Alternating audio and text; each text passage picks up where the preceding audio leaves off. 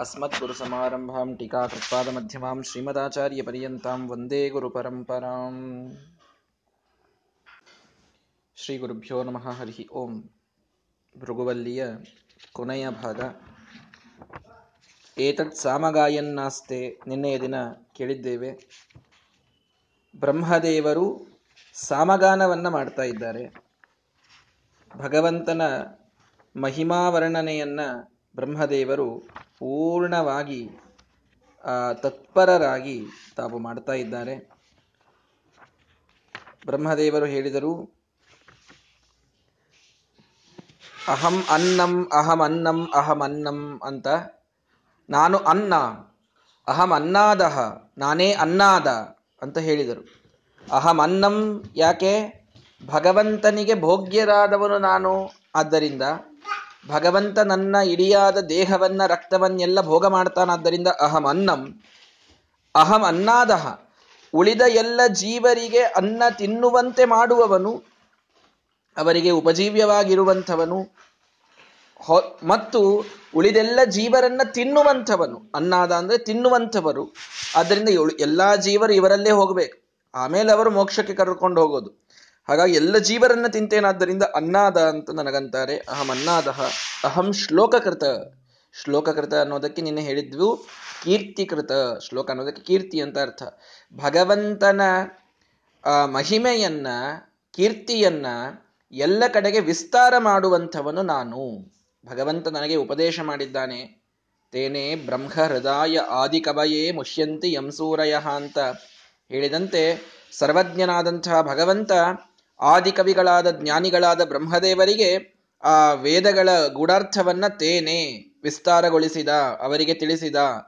ಅದನ್ನ ಅವರೆಲ್ಲ ದೇವತೆಗಳಿಗೂ ಕೂಡ ಅದಾದ ಮೇಲೆ ತಾವು ಉಪದೇಶ ಮಾಡಿದ್ದಾರಾದ್ದರಿಂದ ಅಹಂ ಶ್ಲೋಕಕೃತ ಅನ್ನುವಂತಹ ಮಾತು ಅಲ್ಲಿ ಬಂತು. ಇದಾದ ಮೇಲೆ ಬ್ರಹ್ಮದೇವರು ಇದೇ ಸಾಮಗಾನವನ್ನು ಮುಂದುವರೆಸ್ತಾರೆ. ಬಹಳ ಸುಂದರವಾದಂತಹ ಮಾತುಗಳು.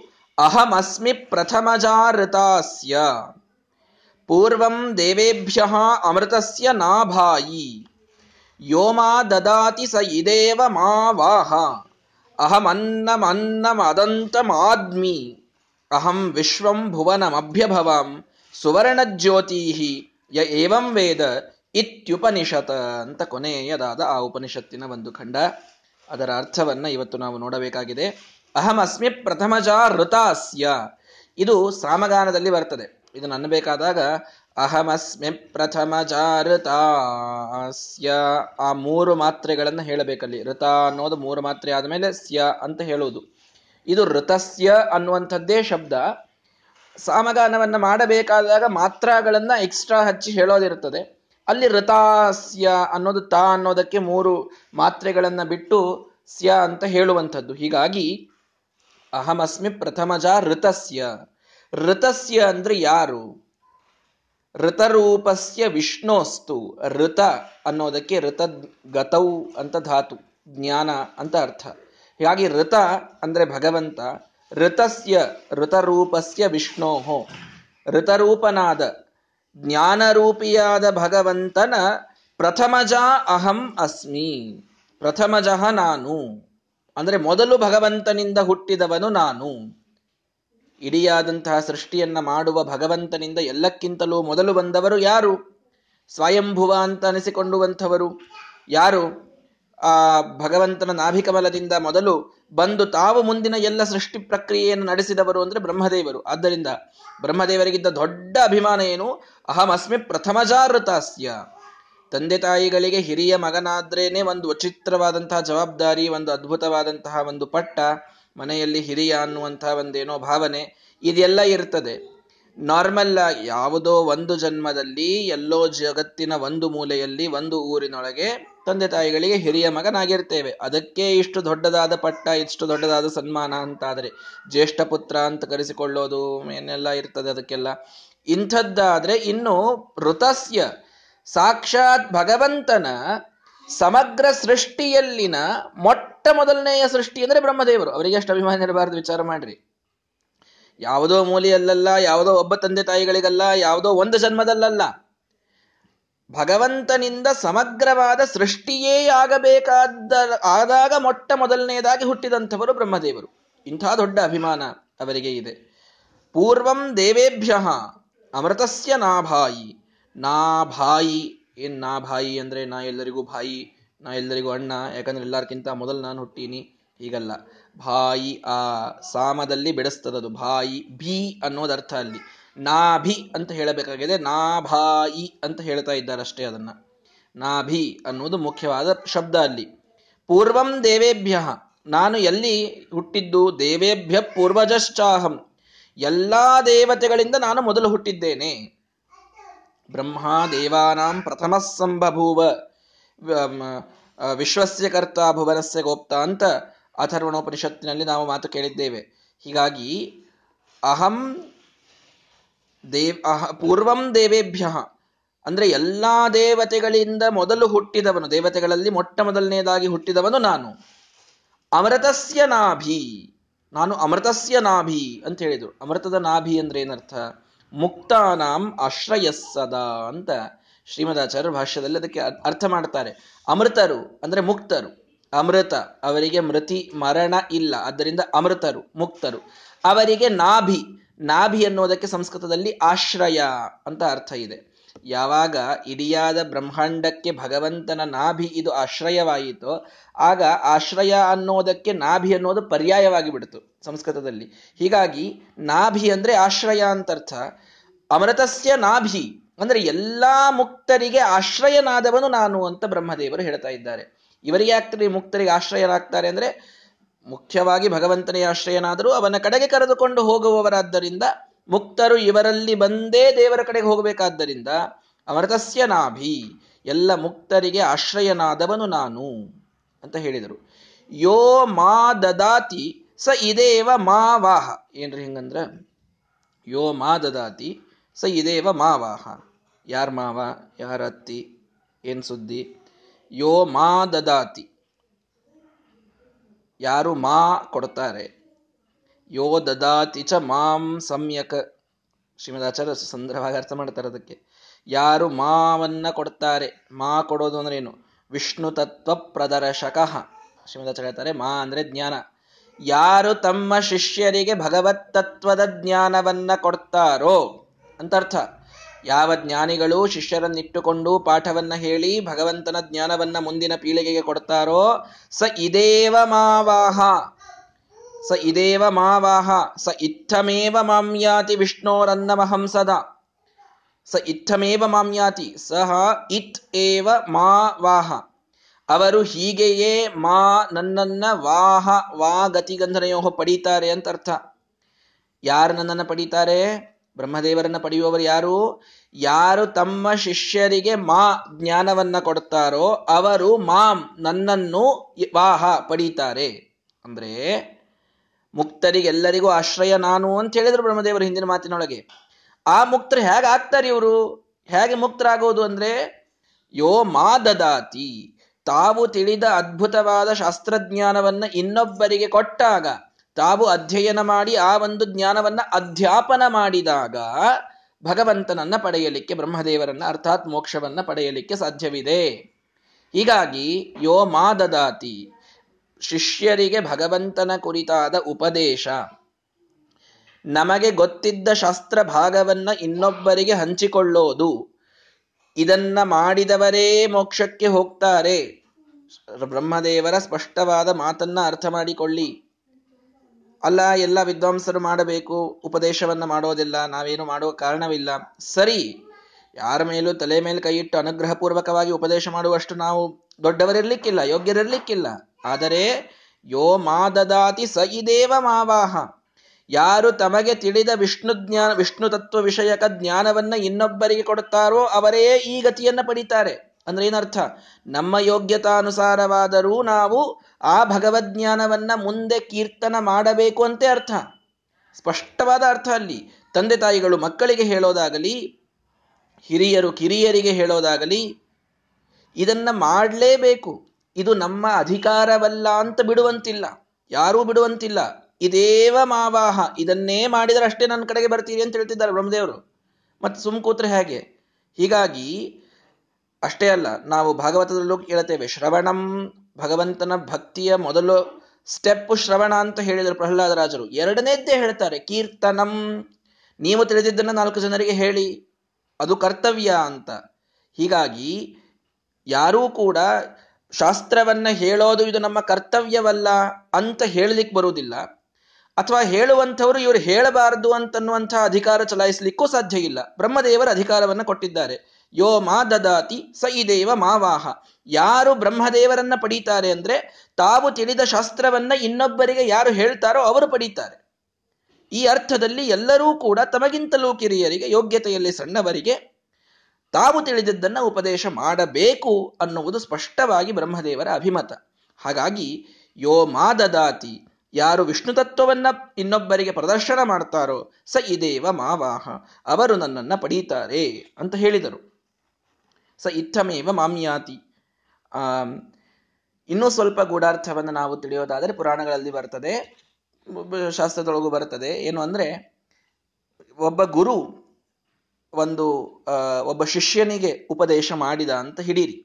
ಒಬ್ಬ ಗುರು ಒಬ್ಬ ಶಿಷ್ಯನಿಗೆ ಉಪದೇಶ ಮಾಡಿದರೆ, ಅವನಿಗೆ ಒಂದು ಪುಣ್ಯ ಬರ್ತದೆ. ಒಂದು ಪುಣ್ಯದ ರಾಶಿ ಬರ್ತದೆ. ಹತ್ತು ಬಂತು ಅಂತ ಹಿಡೀರಿ. ಹತ್ತು ಪುಣ್ಯ ಬಂತು, ಹತ್ತು ಪುಣ್ಯ ಬಂತು ಅಂತ ಹಿಡಿದರೆ, ಅವರ ಗುರು ಯಾರಿರ್ತಾರಲ್ಲ, ಅಂದ್ರೆ ಈ ಶಿಷ್ಯನ ಪರಮ ಗುರುಗಳು, ಈ ಗುರುಗಳ ಗುರುಗಳು, ಅವರಿಗೆ ಇದರ ಎಂಟು ಪಟ್ಟು ಪುಣ್ಯ ಹೆಚ್ಚಂತ. ಎಂಟು ಪಟ್ಟು ಪುಣ್ಯ ಅವರಿಗೆ ಹೆಚ್ಚು ಬರ್ತದಂತೆ ಇನ್ನು ಅವರ ಗುರುಗಳು ಯಾರು ಇರ್ತಾರಲ್ಲ, ಅವರಿಗೆ ಇನ್ನೆಂಟು ಪಟ್ಟು ಪುಣ್ಯ ಬರ್ತದಂತೆ ಹದಿನಾರು ಪಟ್ಟಾಯ್ತು ಇನ್ನು ಮುಂದಿನವರಿಗೆ ಇನ್ನೂ ಇನ್ನೂ ಹಾಗೆ ಎಂಟು ಪಟ್ಟು ಎಂಟು ಪಟ್ಟು, ಅಷ್ಟಗುಣದ ಪುಣ್ಯ ಗುಣಿತ ಆಗ್ತಾ ಹೋಗ್ತದೆ ಮಲ್ಟಿಪ್ಲೈ ಆಗ್ತಾ ಹೋಗ್ತದೆ. ಒಬ್ಬ ಶಿಷ್ಯ ಒಬ್ಬ ಶಿಷ್ಯನಿಗೆ ಒಬ್ಬ ಗುರುಗಳು ಶಾಸ್ತ್ರ ಕಲಿಸಿದರೆ ಆ ಗುರುಗಳಿಗೆ ಎಂಟು ಪಟ್ಟು ಪುಣ್ಯ, ಅವರ ಗುರುಗಳಿಗೆ ಇನ್ನೆಂಟು ಪಟ್ಟು, ಅವರ ಗುರುಗಳಿಗೆ ಇನ್ನೆಂಟು ಪಟ್ಟು, ಅವರ ಗುರುಗಳಿಗೆ ಇನ್ನೆಂಟು ಪಟ್ಟು. ಹೀಗೆ ಎಲ್ಲ ಗುರುಕುಲದೊಳಗೆ, ವಿದ್ಯಾಪೀಠದೊಳಗೆ, ವಿದ್ಯಾಲಯದೊಳಗೆ ಎಲ್ಲೆಲ್ಲಿ ಯಾರ್ಯಾರು ಯಾರ್ಯಾರ ಕಡೆಯಿಂದ ಹೇಳಿಸ್ಕೊಳ್ತಿದ್ದಾರಲ್ಲ, ಅವರ ಎಲ್ಲಾರ ಗುರುಗಳು ಎಂಟೆಂಟೆಂಟೆಂಟು ಪಟ್ಟಾಗಿ ಅನಂತ ಪಟ್ಟು ಪುಣ್ಯ ನಿತ್ಯದೊಳಗೆ ಬ್ರಹ್ಮದೇವರಿಗೆ ಬರ್ತದಂತೆ ಕೂತಲ್ಲಿ. ನೋಡ್ರಿ ಬ್ರಹ್ಮದೇವ್ರದ್ದು ಎಂತ ಪುಣ್ಯ ಇದೆ ಅಂತ. ನಿತ್ಯದಲ್ಲಿ ಬ್ರಹ್ಮದೇವರಿಗೆ ಬರುವ ಪುಣ್ಯ ಎಷ್ಟು ಅಂತಂದ್ರೆ ಎಲ್ಲೆಲ್ಲಿ ಅಧ್ಯಯನ ನಡೆದಿದೆ, ಆ ಎಲ್ಲ ಗುರುಗಳ ಗುರುಗಳ ಗುರುಗಳ ಗುರುಗಳ ಹೋದ್ರೆ ಮೂಲದೊಳಗೆ ಬ್ರಹ್ಮದೇವರೇ ಬರಬೇಕಲ್ಲಿ. ಬೇರೆ ಯಾರು ಬರ್ಲಿಕ್ಕೆ ಬರೋದೇ ಇಲ್ಲ. ಅವರಿಗೂ ಮೂಲ ಗುರುಗಳು ಗುರುರ್ ಗುರುಣಾಂ ಪ್ರಭವ ಶಾಸ್ತ್ರಾಣಾಂ ಬಾದರಾಯಣ ವೇದವ್ಯಾಸದೇವರು ಅವನಿಗೆ ಪುಣ್ಯ ಪಾಪದ ಲೇಪ ಇಲ್ಲ. ಅವನು ನನಗೆ ಬೇಡ, ನೀನು ಇಟ್ಕೋ ಅಂತ ಹೇಳ್ತಾನೆ. ಹೀಗಾಗಿ ಅಂತತೋಗತ್ವ ಪುಣ್ಯ ನಿಂದ್ರೋದು ಎಲ್ಲಿ ಅಂದ್ರೆ ಬ್ರಹ್ಮದೇವರಿಗೆ. ಬ್ರಹ್ಮದೇವರಿಗೆ ಎಷ್ಟು ಪುಣ್ಯ ಅಂದ್ರೆ ನಾನೊಂದು ಉಪನಿಷತ್ತನ್ನು ಹೇಳ್ತಾ ಇದ್ದೇನೆ ಅಂತಂದ್ರೆ ನನ್ನ ಗುರುಗಳಿಗೆ ಅದರ ಎಂಟು ಪಟ್ಟು ಪುಣ್ಯ ಇದೆ. ಹೀಗೆ ಹೋಗಿ ಹೋಗಿ ಹೋಗಿ ಅನಂತ ಪಟ್ಟು ಪುಣ್ಯ. ಒಬ್ಬ ಹೇಳುವ ಅನಂತ ಪಟ್ಟು ಪುಣ್ಯ ಬ್ರಹ್ಮದೇವರಿಗೆ. ಹಾಗೆ ಅನಂತ ಜನ ಹೇಳುವಂತಹ ಆ ಪುಣ್ಯ ಅನಂತ ಅನಂತವಾಗಿ ಬ್ರಹ್ಮದೇವರಿಗೆ ಹೋಗ್ತದೆ. ಇಷ್ಟು ಅವ್ರು ನಿತ್ಯ ಕೂತಲ್ಲೇ ಗಳಿಸ್ತಾರೆ. ಅಂತಹದ್ದೇನ್ ಮಾಡ್ಯಾರ್ರಿ ಅವರು? ಕೂತಲ್ಲೇ ಇಷ್ಟೆಲ್ಲ ಗಳಿಸೋದು ಅಂತಂದ್ರ, ಅಂತಂದ್ರೆ ಏನು ಮಾಡ್ಯಾರ ಅಂತನ್ಲಿಕ್ಕೆ ಬಹಳ ಹೇಳಲಿಕ್ಕೆ ಸಾಧ್ಯ ಇಲ್ಲ. ಎರಡೇ ಮಾತನಾಡಿ ಹೇಳಬೇಕು ಅಂದ್ರೆ ಶಾಸ್ತ್ರದ ಪರಂಪರೆಯನ್ನ ಬ್ರಹ್ಮದೇವರೇ ಮುಂದೆ ಬರೆಸಿದ್ದು ಭಗವಂತ ಹೇಳಿದ ಮೇಲೆ ಅದನ್ನೆಲ್ಲರಿಗೂ ಹೇಳಿದ್ದು, ಆ ಪರಂಪರೆಯಲ್ಲಿ ನಾವು ಬಂದ್ವಿ. ಒಂದನೇದ್ದು ಎರಡನೆಯದ್ದು ಯಾರಿಗೂ ಕೂಡ ಬ್ರಹ್ಮದೇವರು, ವಾಯುದೇವರು ಒಳಗೆ ಪ್ರೇರಣೆ ಮಾಡದೇನೆ ಹೇಳಲಿಕ್ಕೆ ಸಾಧ್ಯ ಇಲ್ಲ. ಹಾಗಾಗಿ ಯಾರು ಹೇಳಿದರೂ ಇವರೇ ನಿಂತು ಹೇಳಿಸಿದಂತೆ ಆ ಅರ್ಥದೊಳಗೆ ಬ್ರಹ್ಮದೇವರಿಗೆ ಅದರ ಮುಖ್ಯವಾದಂತಹ ಪುಣ್ಯ ಇದು ತಟ್ಟಬೇಕು. ಇದು ಎಷ್ಟು ವಿಚಿತ್ರ ಇದೆ ಅಂದರೆ ಈ ಪುಣ್ಯ ಹೇಗೆ ಒನ್, ಒಬ್ಬ ವ್ಯಕ್ತಿ ಹೇಳಿದ ಉಪದೇಶದ ಅನಂತಪಟ್ಟು ಪುಣ್ಯ. ಬರೀ ಉಪದೇಶ ಅಂತಷ್ಟೇ, ಪಾಠದ್ದಷ್ಟೇ ತಿಳಿಬೇಡಿ. ಯಾರೇ ಒಂದು ಒಳ್ಳೆ ಕೆಲಸ ಮಾಡಿದರೂ ಅದ್ರ ಎಂಟು ಪಟ್ಟು ಪುಣ್ಯ ಗುರುಗಳಿಗೆ, ಅದ್ರ ಎಂಟು ಪಟ್ಟು ಅದ್ರ ಎಂಟು ಪಟ್ಟು ಹಿಂಗೆ ಎಲ್ಲ ಅನಂತ ಅನಂತ ಪುಣ್ಯ ಬ್ರಹ್ಮದೇವರಿಗೆ ಹೋಗ್ತಿರ್ತದಲ್ಲ, ಅದೇ ರೀತಿಯಲ್ಲಿ ಎಂಟು ಪಟ್ಟು ಪಾಪ ಒಂದು ಹೋಗ್ತದ್ರಿ. ಯಾವನೊಂದು ಕೆಟ್ಟ ಕೆಲಸ ಮಾಡಿದ, ಆ ಕೆಟ್ಟ ಕೆಲಸ ಮಾಡಿದಲ್ಲಿ ಪ್ರೇರಣೆ ಮಾಡಿದವನಿಗೆ ಎಂಟು ಪಟ್ಟು ಪಾಪ. ಅವನಿಗೆ ಆ ಕೆಲಸದೊಳಗೆ ಹಚ್ಚಿದವನಿಗೆ ಎಂಟು ಪಟ್ಟು ಪಾಪ.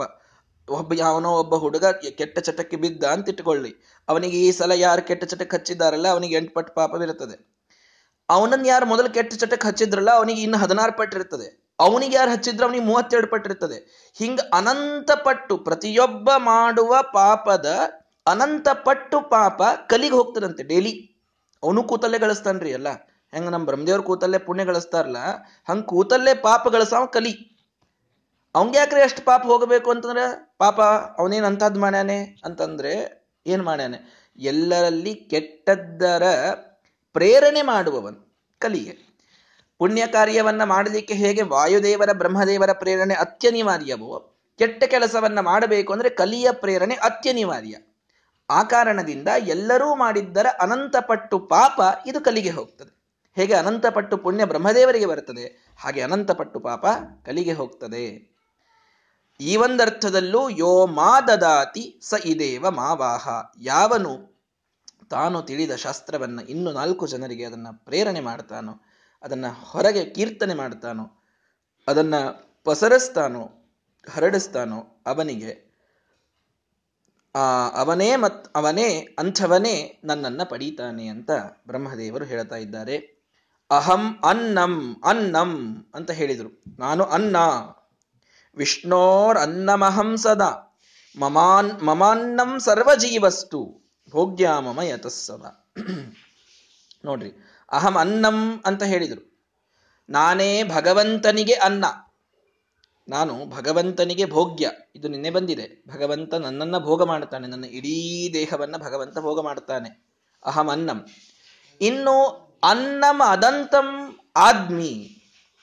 ಅನ್ನಂ ಅದಂತಂ ಯಾರಿದ್ದಾರಲ್ಲ, ಅನ್ನವನ್ನ ತಿನ್ನುವವರು ಅಂತ ಯಾರಿದ್ದಾರಲ್ಲ, ಅವರನ್ನ ಆದ್ಮಿ, ಅವರನ್ನ ತಿನ್ನುವಂಥವನು ನಾನು ಅಂತ. ಅದ್ಮಿ ಅದ್ಮಿ ಆ, ಅದ್ಮಿ, ಆದ್ಮಿ ಅಂತ ಆಗ್ಯದ.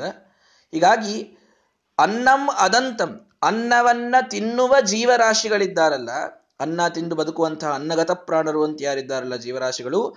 ಅನ್ನಂ ಅದಂತಂ ಆದ್ಮಿ. ಆ ಅನ್ನ ತಿಂದು ಬದುಕುವ ಎಲ್ಲ ಜೀವರಾಶಿಗಳನ್ನ ತಿನ್ನುವಂಥವನು ನಾನು. ಪ್ರಳಯ ಕಾಲ ಬಂದಾಗ ಅವರೆಲ್ಲರನ್ನ ರುದ್ರದೇವರನ್ನು ಹಿಡಿದುಕೊಂಡು ಎಲ್ಲರನ್ನೂ ತಿಂದು ಹಾಕುವಂತಹ ಶಕ್ತಿ ಇದು ನನ್ನಲ್ಲಿದೆ. ಆದ್ಮಿ ಅದು ಏನಂತೀರಿ? ಅದು ಕ್ರಿಯಾಪದ. ಆದ್ಮಿ ಅಂದ್ರೆ ತಿನ್ನುತ್ತೇನೆ ಅಂತ ಅರ್ಥ ಈ ಹಿಂದಿ ಒಳಗೆ ಆದ್ಮಿ ಅಂತಂತಾರೆ. ಆದ್ಮಿ ಅಂತಂತಂದ್ರೆ ಮನುಷ್ಯ ಅಂತ. ಸಂಸ್ಕೃತದೊಳಗೆ ಆದ್ಮಿ ಅಂತ ಅನ್ನೋದು ಏನರ್ಥ ಹೇಳ್ರಿ? ತಿನ್ನುತ್ತೇನೆ. ಅಂದ್ರೆ ಯಾವನು ಸದಾ ತಿನ್ಲಿಕ್ಕೆ ಜೀವಿಸಿರ್ತಾನ, ಅವನಿಗೆ ಆದ್ಮಿ ಅಂತ ಕಾಣಿಸ್ತದೆ ಬಹುಶಃ ಹಿಂದಿ ಒಳಗೆ. ಹಿಂಗಾಗಿ ಆದ್ಮಿ ಅಂತ ಶಬ್ದ ಅದ ಸರಿ, ಅಹಂ ಅನ್ನಂ ಅದಂತಂ ಆದ್ಮಿ. ನಾನು ಭಗವಂತನಿಗೆ ಅನ್ನ, ಇನ್ ಅನ್ನ ತಿನ್ನುವಂಥ ಜೀವರಾಶಿಗಳನ್ನು ತಿನ್ನುವಂಥವನು ನಾನು ಅಂತ ಬ್ರಹ್ಮದೇವರು ಹೇಳಿದರು. ಅಷ್ಟೇ ಅಲ್ಲ, ನನ್ನ ಮಹಿಮೆ ಇನ್ನೂ ಹೇಳ್ತೀನಿ. ಅಹಂ ವಿಶ್ವಂ ಭುವನಂ ಅಭ್ಯಭವಾಂ ಇಡಿಯಾದ ಈ ವಿಶ್ವವನ್ನ, ಭುವನವನ್ನ ಅಭ್ಯಭವಾಂ. ಸರ್ವಂ ಅಭ್ಯಭವಂ. ಚಾಹಂ ಗುಣೈಸರ್ವೈಶ್ಚ ನಿತ್ಯ ನಿತ್ಯಕೈಹಿ ಅಂತ ಹೇಳ್ತಾರೆ. ಅಂದ್ರೆ ಎಲ್ಲ ಈ ವಿಶ್ವವನ್ನ, ಈ ಜಗತ್ತನ್ನ ಮತ್ತು ಭುವನ, ಅಂದ್ರೆ ಇಲ್ಲಿಯ ಜೀವರಾಶಿಗಳನ್ನ, ಈ ಜಡವನ್ನ, ಈ ಜೀವರಾಶಿಗಳನ್ನ ಎಲ್ಲವನ್ನೂ ಕೂಡ ಮೀರಿ ನಿಂತವನು ನಾನು. ಗುಣೈಹಿ ಸರ್ವೈಹಿ. ಎಲ್ಲಾ ಗುಣಗಳಿಂದ ಇವರನ್ನ ಸೋಲಿಸಿದವನು ನಾನು. ದೇವಾಧಿ ದೇವತೆಗಳು ಕೂಡ ಬ್ರಹ್ಮದೇವರಿಗೆ ನತಮಸ್ತಕರಾಗಿ ಗುರುಗಳು ಅಂತ ಅಂಗೀಕಾರ ಮಾಡ್ತಾರೆ. ಇಡಿಯಾದ ಜಗತ್ತು ಸೃಷ್ಟಿ ಮಾಡಿದೆ ಅಂತ ಅವರನ್ನು ನಮಸ್ಕರಿಸ್ತದೆ ಹಾಗಾಗಿ ಇಡಿಯಾದ ಈ ಜಗತ್ತಿನಿಂದ ಜೀವರಾಶಿಗಳಿಂದ ಈ ಜೀವರಾಶಿಗಳನ್ನ ಅಭ್ಯಭವ ಗೆದ್ದು ನಿಂತವನು ನಾನು. ಸುವರ್ಣ ಜ್ಯೋತೀಹಿ ಆ ಹಾಗಾದ್ರೆ ಇಷ್ಟೆಲ್ಲ ತಮ್ಮ ಮಹಿಮೆಯನ್ನು ಬ್ರಹ್ಮದೇವರು ಯಾಕೆ ಹೇಳ್ಕೊಳ್ತಾ ಇದ್ದಾರೆ? ಸಾಮಗಾಯನ್ನಾಸ್ತಿ ಅಂತ ಹೇಳಿದರು. ಆ ಅದ್ಭುತವಾದ ಸಾಮಗಾನವನ್ನು ಮಾಡ್ತಾ ಇದ್ದಾರೆ ಬ್ರಹ್ಮದೇವರು ಅಂತ. ಸಾಮಗಾನವನ್ನು ಮಾಡ್ತಾ ಇದ್ದಾರೆ ಅಂತಂತಂದ್ರೆ ಭಗವಂತನ ವರ್ಣನ ಮಾಡ್ತಾ ಇದ್ದಾರೆ ಅಂತ ನಾವು ತಿಳ್ಕೊಂಡ್ವಿ. ಇವರೆಲ್ಲ ತಮ್ಮದೇ ಮಹಿಮಾ ಹೇಳಿಬಿಟ್ರಲ್ಲ ಇಷ್ಟೆಲ್ಲ. ನಾನು ಅವನಿಂದ ಭಗವಂತನಿಂದ ಮೊದಲು ಹುಟ್ಟಿದವ, ದೇವತೆಗಳಿಗಂತಲೂ ಮೊದಲು ಹುಟ್ಟಿದಂತವ. ನಾನು ಮುಕ್ತರಿಗೆ ಆಶ್ರಯ. ಈ ಜ್ಞಾನವನ್ನು ಕೊಟ್ಟವರು ನನ್ನನ್ನೇ ಸೇರ್ತಾರೆ. ನಾನೇ ಅನ್ನ, ನಾನೇ ಅನ್ನಾದ. ನಾ ಇವರೆಲ್ಲರನ್ನ ಮೀರಿ ನಿಂತಿದ್ದೇನೆ. ಇದೆಲ್ಲ ಅವ್ರದೇ ಮಹಿಮೆ ಆಯ್ತಲ್ರಿ? ದೇವರದೇನು ಬಂತಿದ್ರಲ್ಲಿ? ಅದಕ್ಕೆ ಕೊನೆಗೆ ಹೇಳಿದ್ರು, ಸುವರ್ಣ ಜ್ಯೋತಿಹಿ ಅಂತ. ಸುವರ್ಣ ಜ್ಯೋತಿಹಿ ಅಂತಂದ್ರೆ ಏನರ್ಥ? ಸುವರ್ಣೋ ಭಗವಾನ್ ವಿಷ್ಣು ಜ್ಯೋತಿಸ್ಸ ಚ ಜ್ಯೋತಿಸ್ಸ ಮಮ ರೇಚಕ ಅಂತ ಬ್ರಹ್ಮದೇವರು ಕೊನೆಗೆ ಹೇಳುತ್ತಾರೆ ಅಂದ್ರೆ ಸುವರ್ಣ, ಶ್ರೇಷ್ಠವಾದ ವರ್ಣವನ್ನ ಉಳ್ಳಂಥವ. ಅಥವಾ ಶ್ರೇಷ್ಠವಾದ ಅಕ್ಷರಗಳ, ಅಕ್ಷರಗಳಿಂದ ವೇದ್ಯನಾದಂಥವ ಸುವರ್ಣ ಭಗವಂತ. ಜ್ಯೋತಿ ಪ್ರಕಾಶ ಸ್ವರೂಪನಾದಂಥವ. ಆ ಸುವರ್ಣ ಜ್ಯೋತಿ ಈಹಿ, ಸುವರ್ಣ ಜ್ಯೋತಿಹಿ ಅಂತಿದೆ ಅಲ್ಲಿ. ಸುವರ್ಣ ಜ್ಯೋತಿಯಾದ ಭಗವಂತ ನನಗೆ ಈ ಇದ್ದಾನೆ. ಈ ಇದ್ದಾನೆ ಅಂದ್ರೆ, ಆ ಇದ್ದಾನೆ, ಈ ಇದ್ದಾನೆ, ಊ ಇದ್ದಾನೆ, ಈ ಅಂದ್ರೆ ಏನ್ರಿ? ಈ ಅನ್ನೋದಕ್ಕೆ ರೇಚಕ, ಪ್ರೇರಣೆ ಮಾಡುವಂಥವನು ಅಂತ ಅರ್ಥ.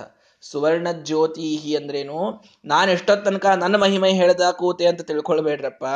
ಇದೇನ್ ನನ್ನ ಅದ್ಭುತವಾದ ಮಹಿಮೆ ಇದೆ? ಇದು ಸುವರ್ಣ ಜ್ಯೋತಿಹಿ ಭಗವಂತನ ಪ್ರೇರಣೆಯಿಂದ ನನಗೆ ಬಂದಂಥ ಮಹಿಮೆ.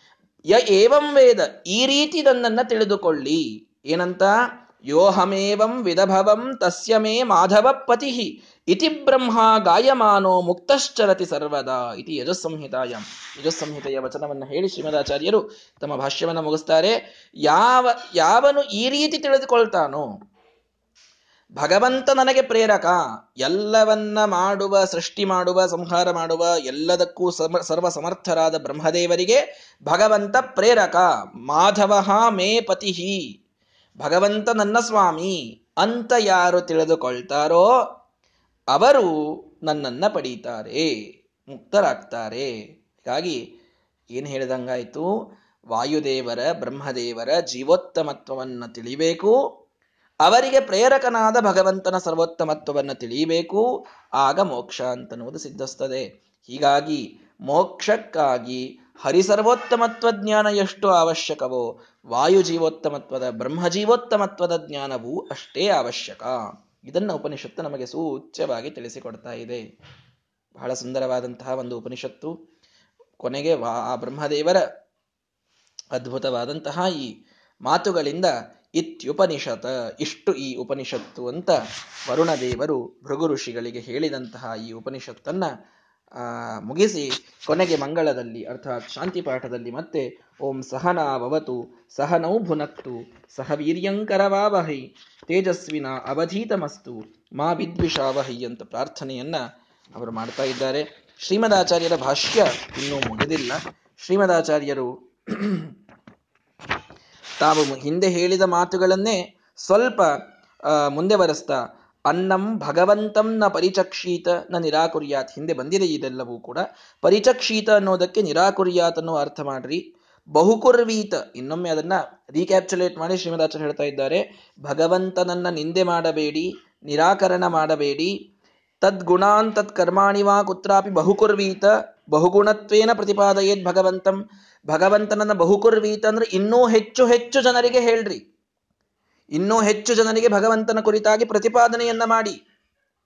ನಿಲ್ಲಿಸಬೇಡಿ. ಯಯಾ ಕಯಾಚ ವಿಧಯ ಬಹ್ವನ್ನಂ ಪ್ರಾಪ್ನುಯಾತ್. ಅಂದ್ರೇನು ಅತಿ ಪ್ರಯತ್ನೇನಾಪಿ ವಿಹಿತ ಪ್ರಕಾರೇಣ ಬಹುತರಾಂ ಭಗವದ್ವಿದ್ಯಾಂ ಪ್ರಾಪ್ನುಯಾತ್.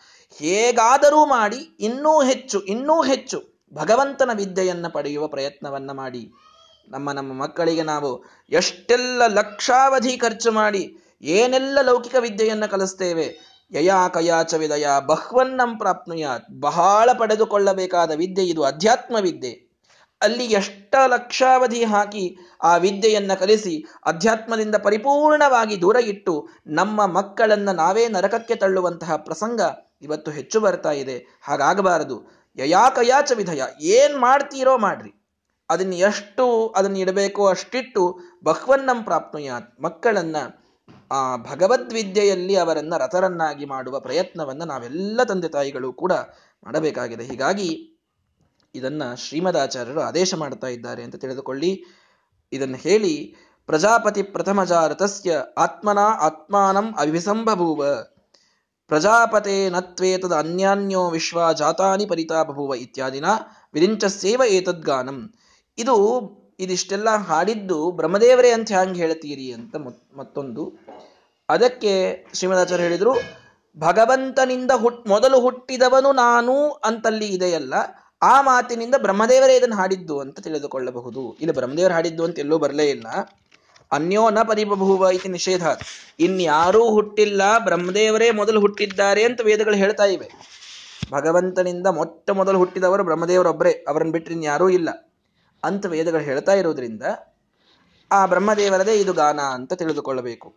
ಅಲ್ಲ, ಬ್ರಹ್ಮದೇವರೇ ದೇವರನ್ನು ತಿಳಿದುಕೊಂಡಿದ್ದಾರೆ ಅನ್ನೋದಕ್ಕೇನು ಪ್ರಮಾಣ? ಇದೆಲ್ಲ ಸ್ವಲ್ಪ ಮುಂದಿನ ಭಾಗ, ಭಾಷ್ಯದ ಮುಂದಿನ ಭಾಗ ಅದನ್ನು ಹೇಳ್ತಾ ಇದ್ದೇನೆ. ವಿದ್ಯುನ್ವನ್ ಮಾನುಷ ವಿದ್ಯುತ್ ಸೂರ್ಯಮಂಡಲವತ್ ಸುರಾಹ, ಪ್ರತಿಬಿಂಬವಚ್ಚ ಗಿರಿಶಃ ಬ್ರಹ್ಮೈನಂ ಪಶ್ಯತಿ ಸ್ಫುಟಂ. ನೋಡಿ, ಶ್ರೀಮದಾಚಾರ್ಯರು ಅದ್ಭುತವಾದ ಕೆಲವು ಪ್ರಮಾಣಗಳನ್ನು ಕೊಡ್ತಾರೆ. ದೇವರನ್ನ ಎಲ್ಲಕ್ಕಿಂತಲೂ ಹೆಚ್ಚು ತಿಳಿದವರು ಬ್ರಹ್ಮದೇವರು ಅಂತ ಒಂದು ಮಾತು. ಯಾಕೆ ಅಂತ ಪ್ರಶ್ನೆ. ಯಾಕೆ? ಎಲ್ಲಿ ಹೇಳಿದ್ದಾರೆ? ಪ್ರಮಾಣವನ್ನು ಕೊಟ್ಟರು ಶ್ರೀಮದಾಚಾರ್ಯರು. ಏನು? ಹರಿವಂಶದಲ್ಲಿ ಬರ್ತದೆ. ವಿದ್ಯುದ್ವನ್ ಮಾನುಷಾ ವಿದ್ಯುಹು. ಭಗವಂತನನ್ನ ಒಂದು ವಿದ್ಯುತ್ತಿನಂತೆ ತಿಳಿತಾರೆ ಮನುಷ್ಯರು. ಅಂದ್ರೆ ಒಂದು ಮಿಂಚು ಹೊಡೆದು ಹೋದಂತೆ ತಿಳಿತಾರೆ. ಅಷ್ಟೇ ಅವರಿಗೆ ದೇವರು ಕಾಣಿಸೋದು. ಒಂದು ಮಿಂಚು ಹೊಡೆದು ಹೋದಾಗ ಎಷ್ಟು ಸೆಕೆಂಡ್ ಮಿಂಚು ನೋಡಿದ್ರಿ ನೀವು? ನೋಡಿದೆ ಅನ್ನೋದೊಳಗೆ ಹೋಗಿಬಿಟ್ಟಿರ್ತದದು ಅಷ್ಟೇ ದೇವರನ್ನು ತಿಳಿಯೋದು ನಾವು. ಸೂರ್ಯಮಂಡಲವತ್ ಸುರಾಹ. ದೇವತೆಗಳು ಸೂರ್ಯಮಂಡಲದಂತೆ ಭಗವಂತನನ್ನು ನೋಡ್ತಾರೆ. ದಿನದ ಅರ್ಧ ಭಾಗ ನೋಡ್ತಾರೆ ಅಂತ ತಿಳಿಯಿರಿ. ದಿನದ ಅರ್ಧ ಸೂರ್ಯ ಇರ್ತಾನೆ, ರಾತ್ರಿ ಇರುವುದೇ ಇಲ್ಲ. ದಿನ ಇರ್ತಾನಷ್ಟೇ ಅವನು. ಸೂರ್ಯಮಂಡಲವತ್ ಪ್ರತಿಬಿಂಬವಚ್ಚ ಗಿರಿಶಃ. ರುದ್ರದೇವರು ಪ್ರತಿಬಿಂಬದಂತೆ ತಿಳಿತಾರೆ ಭಗವಂತನನ್ನ. ಪ್ರತಿಬಿಂಬವನ್ನ ಎಷ್ಟು ಸ್ಪಷ್ಟವಾಗಿ ನಾವು ಯಾವಾಗಲೂ ನೋಡಬಹುದಲ್ಲ. ಕನ್ನಡಿ ಮುಂದೆ ನಿಂತರೆ ನೋಡಬಹುದು ಪ್ರತಿಬಿಂಬವನ್ನ. ಆ ರೀತಿ ರುದ್ರದೇವರು ತಿಳಿತಾರೆ. ಬ್ರಹ್ಮೈನಂ ಪಶ್ಯತಿ ಸ್ಫುಟಂ. ಆದರೆ ಸೂರ್ಯಮಂಡಲದಂತಲ್ಲ. ಮತ್ತೆ ಮಿಂಚಿನಂತಲ್ಲ, ಪ್ರತಿಬಿಂಬದಂತಲ್ಲ, ಸಾಕ್ಷಾತ್ ಭಗವಂತನನ್ನೇ ಯಾವಾಗಲೂ ನೋಡೋರು ಬ್ರಹ್ಮದೇವರೊಬ್ಬರೇ ಇದು ಬ್ರಹ್ಮದೇವರ ಅದ್ಭುತವಾದಂತಹ ಮಹಿಮೆ. ಬ್ರಹ್ಮೈನಂ ಪಶ್ಯತಿ ಸ್ಫುಟಂ. ಬ್ರಹ್ಮದೇವರೇ ಅವನನ್ನು ಸ್ಪಷ್ಟವಾಗಿ ಯಾವಾಗಲೂ ನೋಡ್ತಾರಂತವ್ರು. ಬ್ರಹ್ಮಾಹಿ ಸ್ಥಿರಚಿದ್ರೂಪ, ಬಹುಲಾತ್ಮ ವಿಶೇಷತಃ, ಅನ್ನೇ ಕ್ರಮಾದ್ ಅಬಹುಲಾಹ ತಥಾ ಚಂಚಲ ತೇಜಸಃ, ತಸ್ಮಾತ್ ಸಮ್ಯಂಗ್ನ ಪಶ್ಯಂತಿ ಹರಿಂ ಬ್ರಹ್ಮಾತು ಪಶ್ಯತಿ. ಹರಿವಂಶದ ವಚನವನ್ನು ಶ್ರೀಮದಾಚಾರ್ಯ ಹೇಳ್ತಾರೆ. ಸ್ಥಿರಚಿದ್ರೂಪ. ಸ್ಥಿರವಾದ ಚಿದ್ರೂಪವನ್ನು ಪಡೆದಂಥವರು ಬ್ರಹ್ಮದೇವರು. ಸ್ಥಿರವಾದ ಜ್ಞಾನವನ್ನು ಪಡೆದಂಥವರು. ವಿಶೇಷವ, ವಿಶೇಷವಾಗಿ ಬಹುಲಾತ್ಮರು. ಅಂದರೆ ಅದ್ಭುತವಾದ ಜ್ಞಾನ, ಅದ್ಭುತವಾದ ಮನಃಶಕ್ತಿಯವರಿಗೆ ಇದೆ. ಹೀಗಾಗಿ ಇನ್ಕೆ ಉಳಿದವರೆಲ್ಲರೂ ಚಂಚಲ ತೇಜಸಃ. ಅವರ ತೇಜಸ್ಸು ಚಂಚಲ, ಅವರ ಮನಸ್ಸು ಆಗ ಆಗ ಸ್ವಲ್ಪ ಚಂಚಲ ಅಂದ್ರೆ ನಮ್ಮಂಗ್ ಚಂಚಲ ಅಂತ ಹಿಡಿಬೇಡ್ರಿ. ಇಡೀ ಆದ ಆಯುಷ್ಯದೊಳಗೆ ಒಂದೋ ಎರಡು ಸಲನೋ ಚಂಚಲ ಅಷ್ಟೇ. ರುದ್ರದೇವರು ಇತ್ಯಾದಿ ದೇವತೆಗಳದು. ಅಂತೂ ತಸ್ಮಾತ್ ಸಮ್ಯಂಗ್ ನಪಶ್ಯಂತಿ ಭಗವಂತನನ್ನ ಸದಾ ಕಾಣ್ತಾರೇನೂ ಇಲ್ಲ. ಬ್ರಹ್ಮ, ಹರಿಂ ಬ್ರಹ್ಮಾತು ಪಶ್ಯತಿ. ಬ್ರಹ್ಮದೇವರೊಬ್ಬರೇ ಭಗವಂತನನ್ನ ಪರಿಪೂರ್ಣವಾಗಿ ಎಲ್ಲ ಕಾಲಕ್ಕೂ ಕೂಡ ಅವರು ಕಾಣುವಂಥವರು ಅನ್ನುವುದನ್ನು ನಾವು ತಿಳಿದುಕೊಂಡ್ರೆ, ಬ್ರಹ್ಮದೇವರೇ ಭಗವಂತನನ್ನ ಯಾವಾಗಲೂ ತಿಳಿದವರು ಯಾಕೆ ಅಂತನ್ನುವುದು ನಮಗಿಲ್ಲಿ ಸ್ಪಷ್ಟವಾಗಿ ಗೊತ್ತಾಗ್ತದೆ. ಹಾಗಾಗಿ ಆ ಒಂದು ಭಗವಂತನ ಮಹಿಮೆಯನ್ನ ಈ ಭೃಗುವಲ್ಲಿ ನಮಗೆ ತಿಳಿಸ್ತದೆ. ಯಸ್ಯೋಚ್ಚೋಥ ಸಮೋವಾ ಕಶ್ಚಿತ್ ನೈವಾಸ್ತ್ಯನಂತ ಸಚ್ಛಕ್ತೇ ತಂ ವಂದೇ ಪರಮೇಶಂ ಪ್ರೇಯಾಂಸಂ ಪ್ರೇಯಸಶ್ಚ ಮೇ ವಿಷ್ಣು ಅನ್ನುವಂತಹ ಒಂದು ಕೊನೆಯದಾದ ಮಾತು. ಯಾವ ಭಗವಂತ ಯಸ್ಯ ಉಚ್ಚ ಅಥ ಸಮೋವಾ ಕಶ್ಚಿತ ನೈವಾಸ್ತಿ ಅನಂತ ಸಚ್ಛಕ್ತೆ ಯಾವ ಅನಂತ ಶಕ್ತಿ ಭರಿತನಾದ ಭಗವಂತನಿಗೆ ಸಮನಾದವರು ಮಿಗಿಲಾದಂಥವರು ಯಾರ್ಯಾರ್ಯಾರ್ಯಾರೂ ಇಲ್ಲ. ಅಂಥ ಪರಮೇಶಂ ಎಲ್ಲರಿಗೂ ಈಶನಾದ, ಪ್ರೇಯಾಂಸಂ ಎಲ್ಲರಿಗೂ ಪ್ರೀತಿ ಪಾತ್ರನಾದ ಪ್ರೇಯಸಶ್ಚ ಮೇ ನನಗೆ ಅತ್ಯಂತ ಪ್ರಿಯನಾದಂತಹ ಭಗವಂತನಿಗೆ ನಾನು ನಮಸ್ಕಾರ ಮಾಡ್ತೇನೆ ಅಂತ ಹೇಳಿ ಆ ಉಪನಿಷತ್ತಿನ ಭಾಷ್ಯವನ್ನು ಮುಗಿಸ್ತಾ ಕೊನೆಯಲ್ಲಿ ಶ್ರೀಮದಾಚಾರ್ಯರು ಬಳಿತ ಸೂಕ್ತದ ಒಂದು ಅರ್ಥವನ್ನ ಹೇಳುವ ಮಾತನ್ನ ಹೇಳ್ತಾರೆ. ಇದು ಬಹಳ ಗ್ರಂಥಗಳಲ್ಲಿ ಬರ್ತದೆ. ಬಹಳ ಅದ್ಭುತವಾದಂತಹ ಶ್ಲೋಕ. ಅದನ್ನು ಹೇಳಿಬಿಡ್ತೇನೆ. ಕೊನೆಯ ಶ್ಲೋಕವನ್ನು ಉಳಿಸಿಕೊಳ್ಳೋಣ.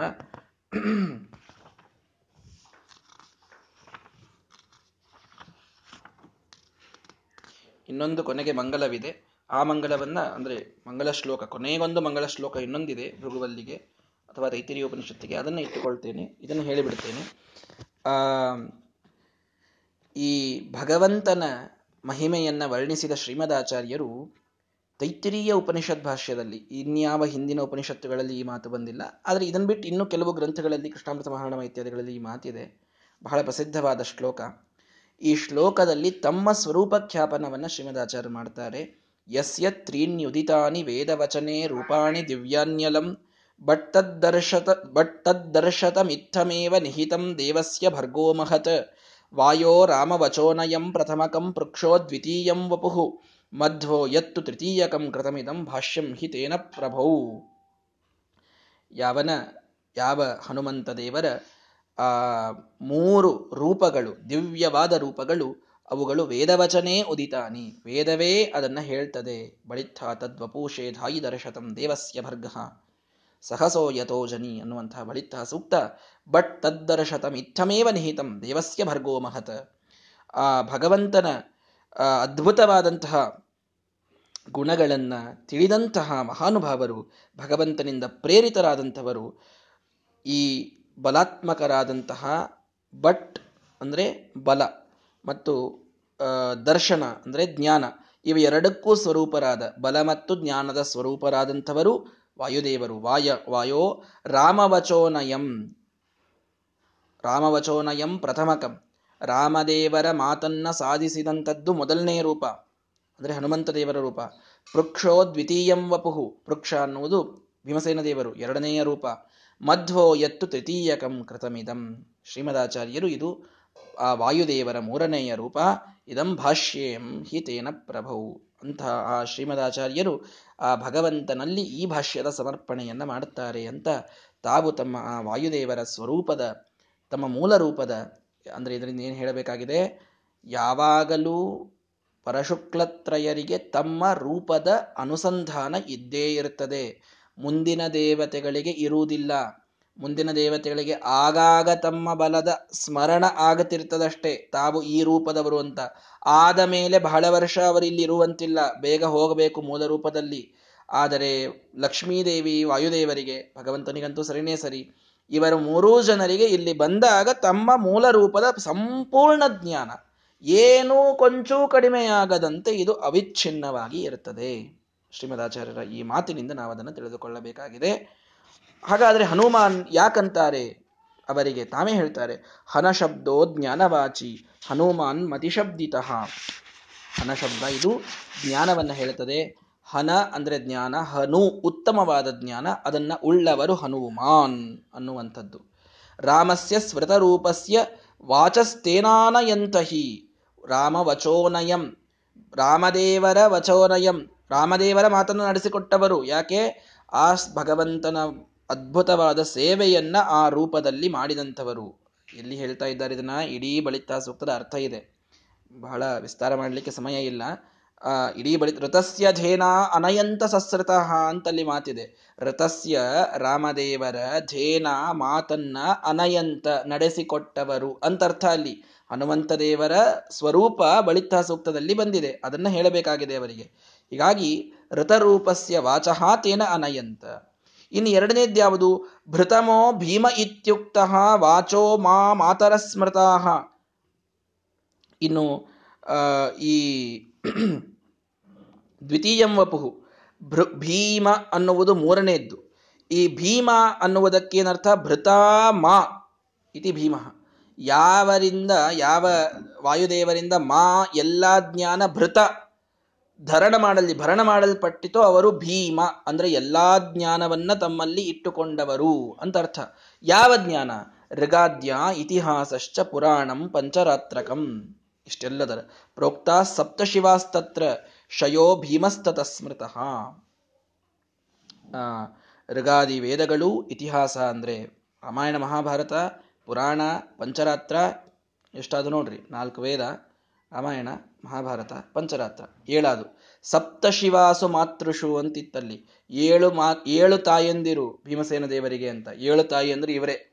ನಾಲ್ಕು ವೇದ ಮತ್ತು ಇತಿಹಾಸ ಅಂದ್ರೆ ಇತಿಹಾಸ ಮತ್ತು ಪುರಾಣ ಮತ್ತು ಪಂಚರಾತ್ರ. ಈ ಏಳು ತಾಯಿಗಳಿಗೆ ಹುಟ್ಟಿದವರು ಇವರು ಅಂತ. ಅಂದ್ರೆ ಆ ಏಳೂ ತಾಯಿಯ, ಏಳೂ ಗ್ರಂಥಗಳ ಜ್ಞಾನವನ್ನು ತಾವು ಪಡೆದುಕೊಂಡಂಥವರು ಅನ್ನುವ ಅರ್ಥದಲ್ಲಿ ಅದನ್ನ ಹೇಳಿದ್ದಾರೆ. ಸಪ್ತಶಿವಾಸು ಮಾತೃಷು. ಇನ್ನು ತೃತೀಯಮಸ್ಯ ಋಷಭಸ್ಯ ದೋಹಸೆ, ದಶಪ್ರಮತಿಂ ಜನಯಂತ ಯೋಷಣ, ಅಂದ್ರೆ ಏನರ್ಥ? ಮಧ್ವಿತ್ಯಾನಂದ ಉದ್ದಿಷ್ಟ, ವೇತಿ ತೀರ್ಥಮುದಾಹೃತಂ, ಮಧ್ವ ಆನಂದ ತೀರ್ಥ ಸ್ಯಾತ್, ತೃತೀಯ ಮಾರುತೀತನು. ಸ್ಪಷ್ಟವಾದ ಮಾತುಗಳು ಶ್ರೀಮದಾಚಾರ್ಯರದು. ಎಲ್ಲೂ ತಮ್ಮ ಸ್ವರೂಪದ ಬಗ್ಗೆ ಸ್ವಲ್ಪ ಸಂಶಯನೇ ಇಲ್ಲ ಅವರಿಗೆ. ಮಧು ಇತ್ಯಾನಂದ ಉದ್ದಿಷ್ಟ. ಮಧು ಅನ್ನುವುದಕ್ಕೆ ಆನಂದ. ವಾ, ವ ಅಂತನ್ನುವುದು ತೀರ್ಥ, ಅಂದ್ರೆ ಶಾಸ್ತ್ರ. ಮಧ್ವ ಅನ್ನುವುದು ಆನಂದ ತೀರ್ಥ ಅನ್ನುವುದರ ಆನಂದ ಭರಿತವಾದ ಶಾಸ್ತ್ರವನ್ನ ಬರೆದಂಥವರು ಅನ್ನುವುದರದೇ ಅರ್ಥ ಇದು ಮಧ್ವ ಅನ್ನುವ ಶಬ್ದದ ಅರ್ಥ ಅಂತ ತೃತೀಯ ಮಾರುತೀತನು. ರುದ್ರ ವಾಯುದೇವರ ಮೂರನೆಯ ಅವತಾರ ಇತಿ ಸೂಕ್ತಗತಂ ರೂಪತ್ರಯಮೇತನ್ ಮಹಾತ್ಮನಃ ಇತಿ ಈ ರೀತಿ ಮೂರು ರೂಪಗಳು ಭಗವಂತನ ಅನುಗ್ರಹದಿಂದ ವಾಯುದೇವರು ಪಡೆದದ್ದು ಅಂತ ಬೇರೆಯ ಒಂದು ಸ್ಮೃತಿಯ ಉದಾಹರಣೆಯನ್ನು ಕೊಟ್ಟಿದ್ದಾರೆ. ಅದೇ ಅರ್ಥದಲ್ಲಿ ಇನ್ನೊಂದು ಸ್ಮೃತಿಯನ್ನು ಕೊಡುತ್ತಾ, ಸಾಧಕೋ ರಾಮವಾಕ್ಯಾನಾಂ ತತ್ಸಮೀಪ ಗತಸ್ಸದ ಹನುಮಾನ್ ಪ್ರಥಮೋಜ್ಞೇಯ. ಹನುಮಂತ ದೇವರದು ಮೊದಲನೇ ರೂಪ. ರಾಮದೇವರ ವಾಕ್ಯವನ್ನು ಸಾಧನ ಮಾಡಿದಂಥದ್ದು ಅವರ ಸಮೀಪದಲ್ಲಿ ಇರ್ತಕ್ಕಂಥದ್ದು. ಭೀಮಸ್ತು ಬಹುಭುಕ್ ಪಿತೋಹೋ ಪ್ರತನಾ ಕ್ಷಯಕಾರಿ ಚ ದ್ವಿತೀಯಸ್ತು, ಇನ್ನು ದ್ವಿತೀಯ ಪೃಕ್ಷ ಅಂತನ್ನುವುದು. ಅದು ಎಲ್ಲ ಪ್ರತನಾಕ್ಷಯ ಆದ್ದರಿಂದ ಪೃಕ್ಷ ಅಂತ ಕರೀತಾರೆ. ಅಲ್ಲಿ ದ್ವಿತೀಯಂ ಪೃಕ್ಷ ಅಂತ ಬಂದದಲ್ಲಿ ಬಳಿತಾ ಸೂಕ್ತದಲ್ಲಿ. ಪೃಕ್ಷ ಅಂತಂದ್ರೆ ಯಾಕೆ? ಭೀಮಸೇನ್ ದೇವರಿಗೆ ಪೃಕ್ಷ ಅಂತಾರೆ. ಪೃಕ್ಷ ಯಾಕಂತಾರಪ್ಪ ಪೃ ಅಂದ್ರೆ ದೊಡ್ಡ ಸೇನೆಯನ್ನ ಕ್ಷ ನಾಶ ಮಾಡಿದವರಿಗೆ ಪೃಕ್ಷ ಅಂತಂತಾರಂತೆ ಪ್ರತನಾ ಕ್ಷಯಕಾರೀಚ ಅಂತ ಹೇಳ್ತಾರೆ ಅಲ್ಲಿ ಅದ್ಭುತವಾಗಿ ಅದರ ಅರ್ಥವನ್ನು ಹೇಳ್ತಾ, ತೃತೀಯಕಃ ಪೂರ್ಣಪ್ರಜ್ಞಸ್ತಥಾನಂದ ತೀರ್ಥನಾಮ ಪ್ರಕೀರ್ತಿತ. ಪೂರ್ಣಪ್ರಜ್ಞ ಆನಂದ ತೀರ್ಥ ಅಂತ ಕರೆಸಿಕೊಳ್ಳುವುದು ಮೂರನೇದ್ದು. ದಶಪ್ರಮತಿಂ ಜನಯಂತ ಯೋಷಣ. ದಶಪ್ರಮತಿ ಯಾಕೆ? ದಶೇತಿ ಸರ್ವಮುದ್ದಿಷ್ಟಂ. ಸರ್ವಂ ಪೂರ್ಣಮಿಹೋಚ್ಯತೆ. ದಶ ಅಂದ್ರೆ ಎಲ್ಲ. ಎಲ್ಲ ಅನ್ನೋದಕ್ಕೆ ಪೂರ್ಣ ಅಂತರ್ಥ. ಪ್ರಜ್ಞಾ ಪ್ರಮತಿರುದ್ದಿಷ್ಟ. ಪ್ರಜ್ಞಾ ಅನ್ನೋದಕ್ಕೆ ಪ್ರಮತಿ, ಜ್ಞಾನ ಅಂತ ಅರ್ಥ ದಶ ಪ್ರಮತಿ ಅಂದ್ರೆ ಪೂರ್ಣ ಪ್ರಜ್ಞಸ್ತತ ಸ್ಮೃತ ಶ್ರೀಮದಾಚಾರ್ಯ ತಾವೇ ಅರ್ಥ ಮಾಡ್ತಾ ಇದ್ದಾರೆ. ತಾವೇ ಅಂದ್ರೇನು ಒಂದು ಪುರಾಣದ ವಾಕ್ಯವನ್ನ ಕೋಟ್ ಮಾಡ್ತಾ ಇದ್ದಾರೆ. ಪೂರ್ಣ ಪೂರ್ಣಪ್ರಜ್ಞರು ಪೂರ್ಣ ಪ್ರಜ್ಞರು ಅಂತ, ದಶಪ್ರಮತಿ ಅನ್ನುವುದರ ಪರ್ಯಾಯ ಪದವೇ ಪೂರ್ಣಪ್ರಜ್ಞ ಅಂತ ಹೇಳಿ, ಆ ಸಮಂತಾತ್ ಪತಿತ್ವೇತು ಗೂಢಂ ಕಲಿಯುಗೆ ಹರಿಂ, ಅಸತ್ಯಂ ಅಪ್ರತಿಷ್ಠಂಚ ಜಗದೇತದನೀಶ್ವರಂ ವದದ್ಭಿರ್ಗೋಹಿತಂ ಸಂತಂ ತೃತೀಯೋ ತೃತೀಯೋಸುರ್ ಮಥಾಯತಿ. ಯಾರು ಆ ಭಗವಂತನು ಗೂಢನಾಗಿದ್ದ ಕಲಿಯುಗದಲ್ಲಿ, ಯಾವ ಭಗವಂತ ಈ ಕಲಿಯುಗದೊಳಗೆ ಗೂಢನಾಗಿದ್ನೋ, ಗೂಢ ಅಂತಂದ್ರೇನು? ಇದೆಲ್ಲವನ್ನ ಅಸತ್ಯಂ ಅಪ್ರತಿಷ್ಠಂಚ ಜಗತ್. ಈ ಜಗತ್ ಅಸತ್ಯ ಇದೆ, ಅಪ್ರತಿಷ್ಠ, ಇದಕ್ಕೆ ಯಾರ ಆಧಾರ ಇಲ್ಲ. ಇದು ಸುಮ್ಮನೆ ಆರೋಪಿತ. ಅನೀಶ್ವರ, ಇಲ್ಲಿ ಯಾವ ಈಶ್ವರನಿಲ್ಲ, ನಾವೇ ಬ್ರಹ್ಮ. ವದದ್ಭಿಹಿ ಗೂಹಿತಂ ಸಂತಂ. ಈ ರೀತಿ ಒದರುವಂಥ ಜನರಿಂದ ಯಾವಾಗ ಭಗವಂತ ಗೂಹಿತನಾಗಿದ್ನೋ ತೃತೀಯೋ ಅಸುರ್ ಮಥಾಯತಿ. ಅಂದ್ರೆ ಈ ಎಲ್ಲ ವಾದಗಳನ್ನ ಮಥನ ಮಾಡಿ ಸೊಟ್ಟು ಹಾಕಲಿಕ್ಕೆ ಬಂದಂತಹ ರೂಪ ಅದು ನಮ್ಮ ಶ್ರೀಮದಾಚಾರ್ಯರ ರೂಪ. ಏನ ವಿಷ್ಣೋಸ್ತು ವರ್ಪಾಖ್ಯಾನ್ ಗುಣಜ್ಞಾನ ಗುಣ ಗುಣಾನ್ ಅಜ್ಞಾಸಿ ಶುಕ್ಪರಾನ್ ಭಗವಂತನ ಶ್ರೇಷ್ಠವಾದ ಗುಣಗಳನ್ನು ತಿಳಿಸಿದಂತಹ ರೂಪ. ಇದನ್ನ ಬಳಿತ ಸೂಕ್ತವನ್ನು ಪೂರ್ಣ ಇಟ್ಟುಕೊಂಡು ಒಮ್ಮೆ ಹೇಳಬೇಕು. ಅದು ಮುಂದಿನ ಗ್ರಂಥಗಳಲ್ಲಿ ಅದು ಬಂದೇ ಬರ್ತದೆ ಆದ್ದರಿಂದ ಇಲ್ಲಿ ಬಹಳ ಸಂಕ್ಷಿಪ್ತವಾಗಿ ಅದನ್ನು ಹೇಳ್ತಾ ಇದ್ದೀನಿ. ಈಶಾನಾಸಃ ಸೂರಯಶ್ಚ ನಿಗೂಢಾನ್ ನಿರ್ಗುಣೋಕ್ತಿವಿಹಿ ನೋಡಿ, ಈಶಾನಾಶ ಸವಸಾಕ್ರಂತ ಸೂರಯ ಅಂತ ಬಂತಲ್ಲಿ ಈಶಾನಾಸಃ ಅಂದ್ರೆ ಎಲ್ಲರಿಗೂ ಈಶಾನರಾದಂತಹ ಸೂರಯ, ಎಲ್ಲ ಭಾರಿ ದೇವತೆಗಳು, ಆ ನಿರ್ಗುಣ ಅಂತೆಲ್ಲ ಭಗವಂತನ ಆ ರೂಪ ನಿಗೂಢವಾದಾಗ ಈ ಶ್ರೀಮದಾಚಾರ್ಯರ ಮಾತುಗಳಿಂದ ಭಗವಂತನನ್ನ ಸರಿಯಾಗಿ ತಿಳಿದುಕೊಂಡ್ರು. ತ್ರೇತಾಯಾಮ್ ದ್ವಾಪರೇ ಚೈವ ಕಲೌ ಚೈತೆ ಕ್ರಮತ್ರಯ. ತ್ರೇತಾಯುಗದಲ್ಲಿ ಮೊದಲನೆಯದ್ದು ದ್ವಾಪರ ಯುಗದಲ್ಲಿ ಎರಡನೇದ್ದು, ಕಲಿಯುಗದಲ್ಲಿ ಮೂರನೇದ್ದು. ಹೀಗೆ ಕ್ರಮವಾಗಿ ಮೂರು ರೂಪಗಳನ್ನು ವಾಯುದೇವರು ತೆಗೆದುಕೊಂಡಿದ್ದಾರೆ. ಏತೇಷಾಂ ಪರಮೋ ವಿಷ್ಣು, ನೇತಾ ಸರ್ವೇಶ್ವರೇಶ್ವರ. ಈ ಮೂರೂ ರೂಪಗಳಿಗೆ ಪರಮ, ಅವನು ಭಗವಂತ, ಎಲ್ಲರ ಈಶ್ವರ. ಸ್ವಯಂಭು ಬ್ರಹ್ಮ ಸಂಜ್ಞೋಸವು ಪರಸ್ಮೈ ಬ್ರಹ್ಮಣೇ ನಮಃ. ಆ ಸ್ವಯಂಭು ಬ್ರಹ್ಮ ಅಂತ ಕರೆಸಿಕೊಳ್ಳುವಂತಹ ಭಗವಂತನಿಗೆ ನಮಸ್ಕಾರ ಅಂತ ಕೊನೆಯದಾದಂಥ ಈ ಮಾತನ್ನ ನಮಗೆ ಶ್ರೀಮದಾಚಾರ್ಯರು ಆ ಪುರಾಣದ ವಾಕ್ಯವನ್ನು ತಾವು ಕೋಟ್ ಮಾಡಿ ಹೇಳ್ತಾ ಇದ್ದಾರೆ. ಇನ್ನೊಂದು ಕೊನೆಯ ಮಂಗಳದ ಒಂದು ಶ್ಲೋಕ ಇದು ಉಳಿಯುತ್ತದೆ.